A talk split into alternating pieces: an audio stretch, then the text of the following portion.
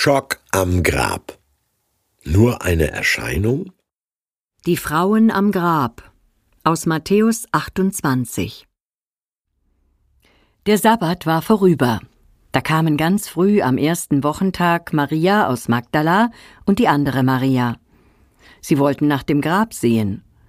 Plötzlich gab es ein heftiges Erdbeben, denn ein Engel des Herrn kam vom Himmel herab. Er ging zum Grab rollte den Stein weg und setzte sich darauf. Seine Gestalt leuchtete wie ein Blitz, und sein Gewand war weiß wie Schnee.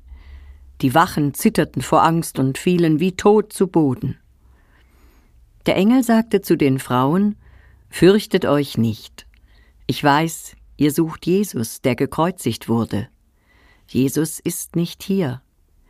Gott hat ihn von den Toten auferweckt, wie er es vorausgesagt hat. Kommt her und seht. Hier ist die Stelle, wo er gelegen hat. Jetzt geht schnell zu seinen Jüngern, sagt ihnen, Jesus wurde von den Toten auferweckt. Er geht euch nach Galiläa voraus. Dort werdet ihr ihn sehen. Auf diese Botschaft könnt ihr euch verlassen. Die Frauen waren erschrocken und doch voller Freude. Schnell liefen sie vom Grab weg, um den Jüngern alles zu berichten.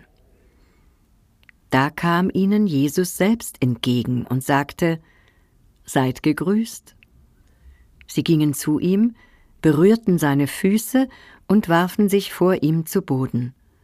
Da sagte Jesus zu ihnen Fürchtet euch nicht, geht und sagt meinen Brüdern, sie sollen nach Galiläa gehen, dort werden sie mich sehen.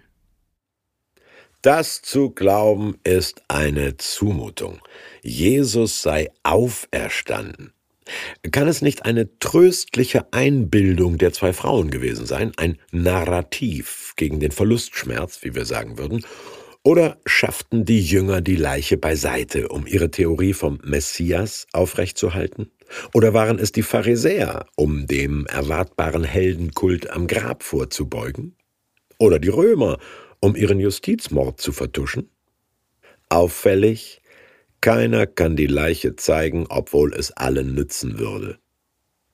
Noch auffälliger, zwei Frauen sehen und hören Jesus zuerst. Nach rabbinischem Recht waren Frauen bei Gericht gar nicht zugelassen. Hätten die Jünger eine Auferstehung nur gefaked, wäre es das Dümmste gewesen, ausgerechnet Frauen als Kronzeuginnen zu benennen. Am auffälligsten, sie erkennen ihn wieder. Sie identifizieren den vorgestern gekreuzigten. Der postmortale Jesus ist kein mystisch halluziniert imaginiertes Geistwesen aus Harry Potter Filmen, sondern exakt der, mit dem sie drei Jahre lebten.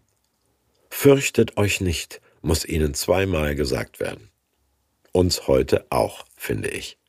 Der gesunde Menschenverstand schreckt immer noch davor zurück, diese Ungeheuerlichkeit zu glauben. Nein, hieb- und stichfeste Beweise hat niemand. Und der Erste, der diese Osterbotschaft bezweifelt, wird ein Jünger Jesu sein.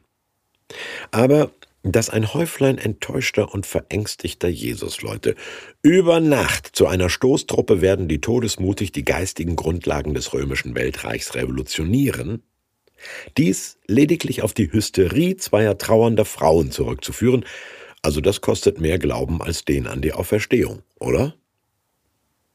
Seit 2000 Jahren sagen Milliarden Männer und Frauen aller Kulturkreise und sozialen Schichten, sie hätten Jesus sehr real im Gebet oder beim Bibellesen gehört, erlebt, gespürt. Deren Zeugnisse pauschal für unglaubwürdig zu erklären, fände ich anmaßend.